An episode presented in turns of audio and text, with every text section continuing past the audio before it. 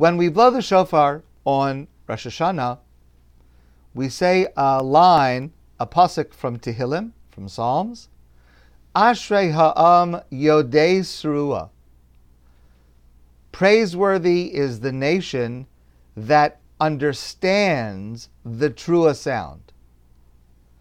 And that teaches us that there's a mitzvah to blow shofar on Rosh Hashanah, there's a mitzvah to hear the sounds of the shofar on Rosh Hashanah, and ideally, we should also understand the significance of the sounds that we blow on Rosh Hashanah. Now, there are two shofar sounds that are mentioned specifically in the Torah. One is called tekiah, and the other is called trua.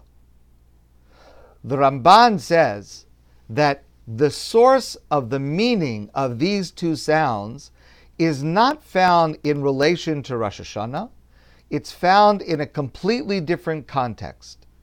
In the Parsha Behaaloscha, near the beginning of the book of Bamidbar, the fourth book of the Torah, which is describing the Jewish people at the beginning of their traveling through the desert for 40 years after they're leaving Egypt until they get to Israel.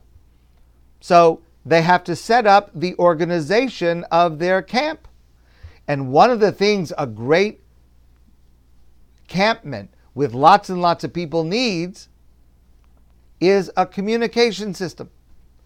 And Hashem commands that they should set up a communication system based on using chatzotros.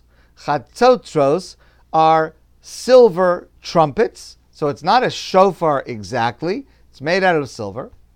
But the Torah tells how these instruments are to be used to communicate with the entire people. So listen, please, to these psukim. The Torah says, again, this is in Bamidbar, V'hayu lecha limikraha ulamasa esamachanos. There are two purposes for these trumpets to be sounded with different signals. One is limikraha to gather together the congregation for uh, a message, to study, for some other purpose. And the other is lamasa es hamachanos in order to start the journey towards battle. So the Torah says like this: "V'siku bahen, you will blow a tekiah, v'noadu lecha, kol ha'eda el pesach ha'amoid." When you hear the tekiah sound, that's the message. Everybody gather to ground. Everybody come close. There's a message. Everybody come close and gather around. That's the tekiah.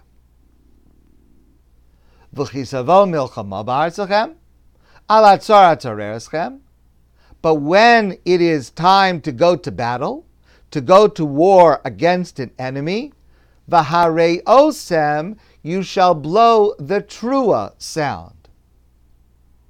Now, now the Torah says what appears to be repetitious, ubahakhil es hakahol, but when you gather together the congregation, tisku, blow the tekiah, velo tariu, but do not blow the trua.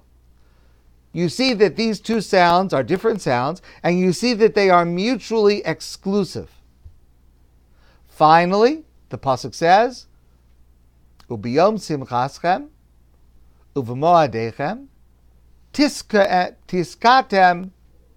You should blow the tekiah on the day of your rejoicing, on the holidays blow the tekiah. Says the Ramban, the two sounds, tekiah and trua, have different meanings. Trua is a sound of war. It's a sound of danger, perhaps punishment, judgment.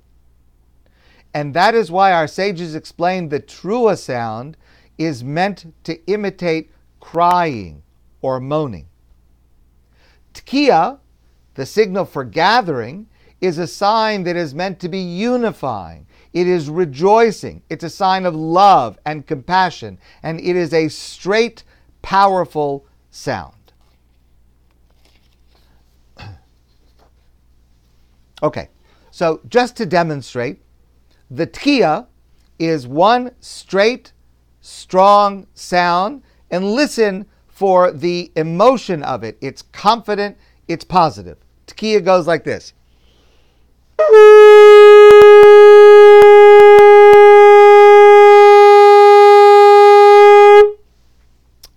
That's the tkiya. Now, the trua is a sound of fear and vulnerability and brokenness. Now, this gets just a touch complicated, but I know you're going to be able to follow it along. Our rabbis in the Talmud have three different opinions what sound is the trua sound.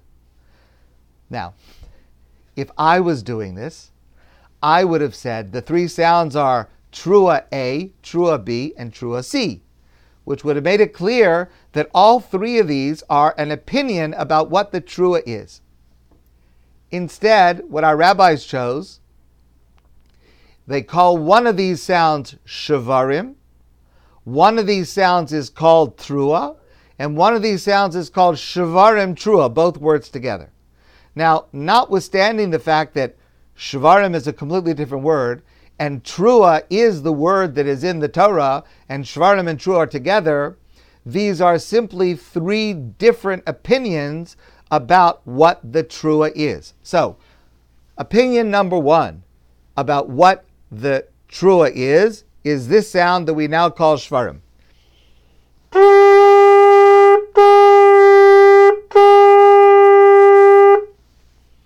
We call that shvarim. That's one opinion about what the trua is. Second opinion about what the trua is, is what we actually call trua. Goes like this.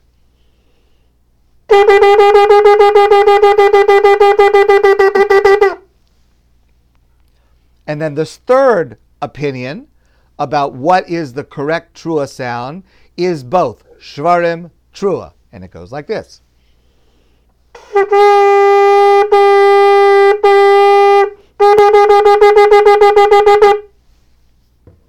Okay. So, first of all, notice the pattern that we blow on Rosh Hashanah. Because remember, the word trua is the only word that is word that is mentioned explicitly in connection with Rosh Hashanah. Yom Trua Yelochem. So explicitly, the Torah only commands us to blow Trua. And Trua, as we saw, our rabbis explain, is the sound of crying. Well, if it's the Shvarim, it's more like a moaning type of crying. If it is the Trua, the staccato sound, it's more like a sobbing kind of a crying. And if it's Shvarim Trua, it's both. It's moaning and sobbing together. But please notice the pattern that we use to blow shofar on Rosh Hashanah. You may remember this, and when you follow it along in your machzor on Rosh Hashanah, it will be obvious. We always blow the following sounds in a line. And the line always goes like this Tekiah, something in the middle, Tekiah.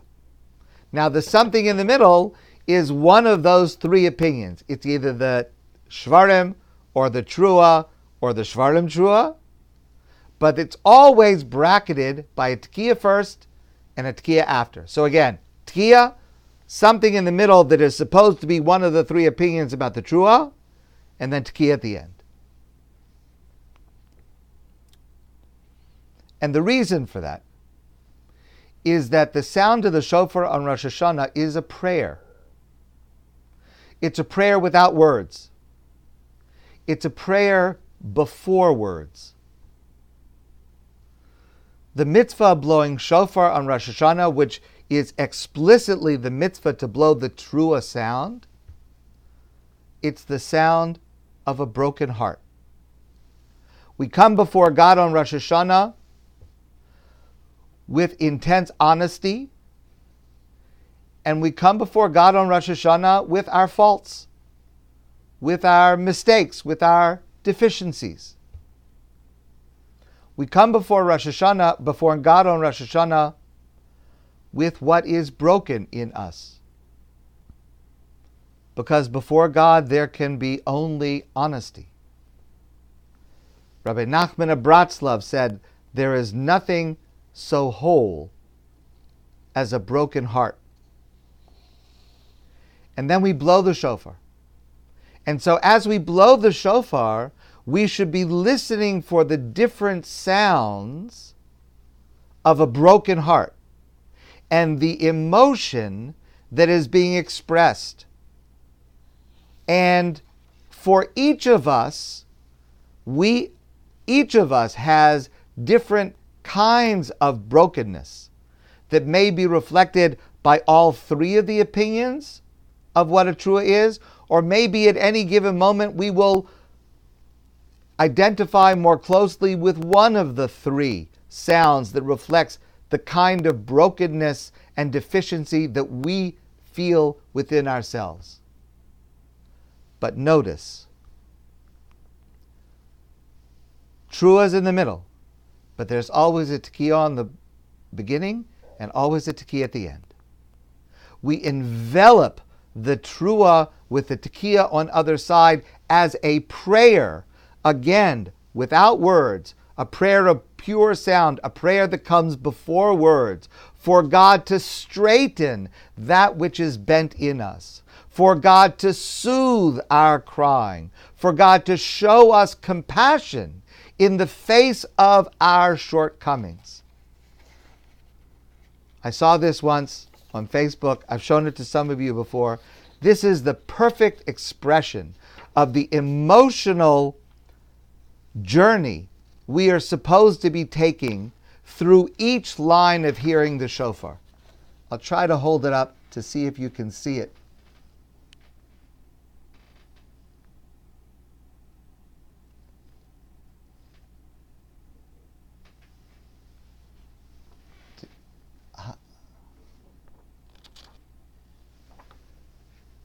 There's a solid pencil that is yesterday.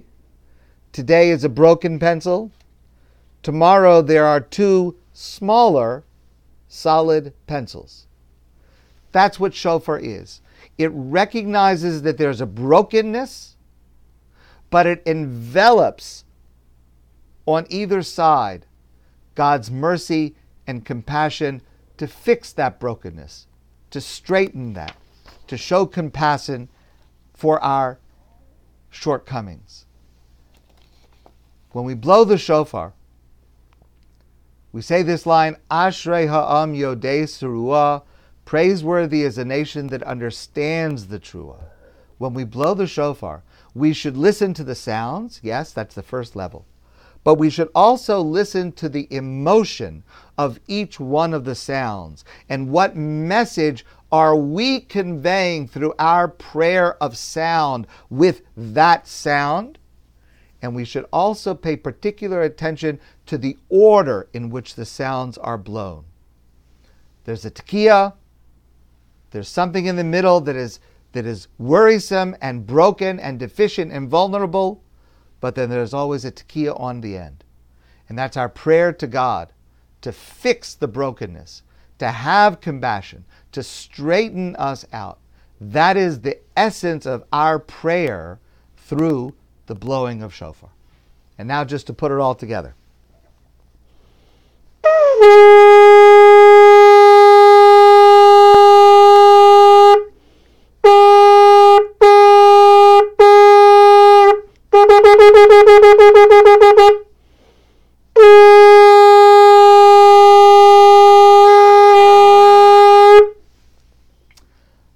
Friends, I wish you a great day and I look forward to seeing all of you soon in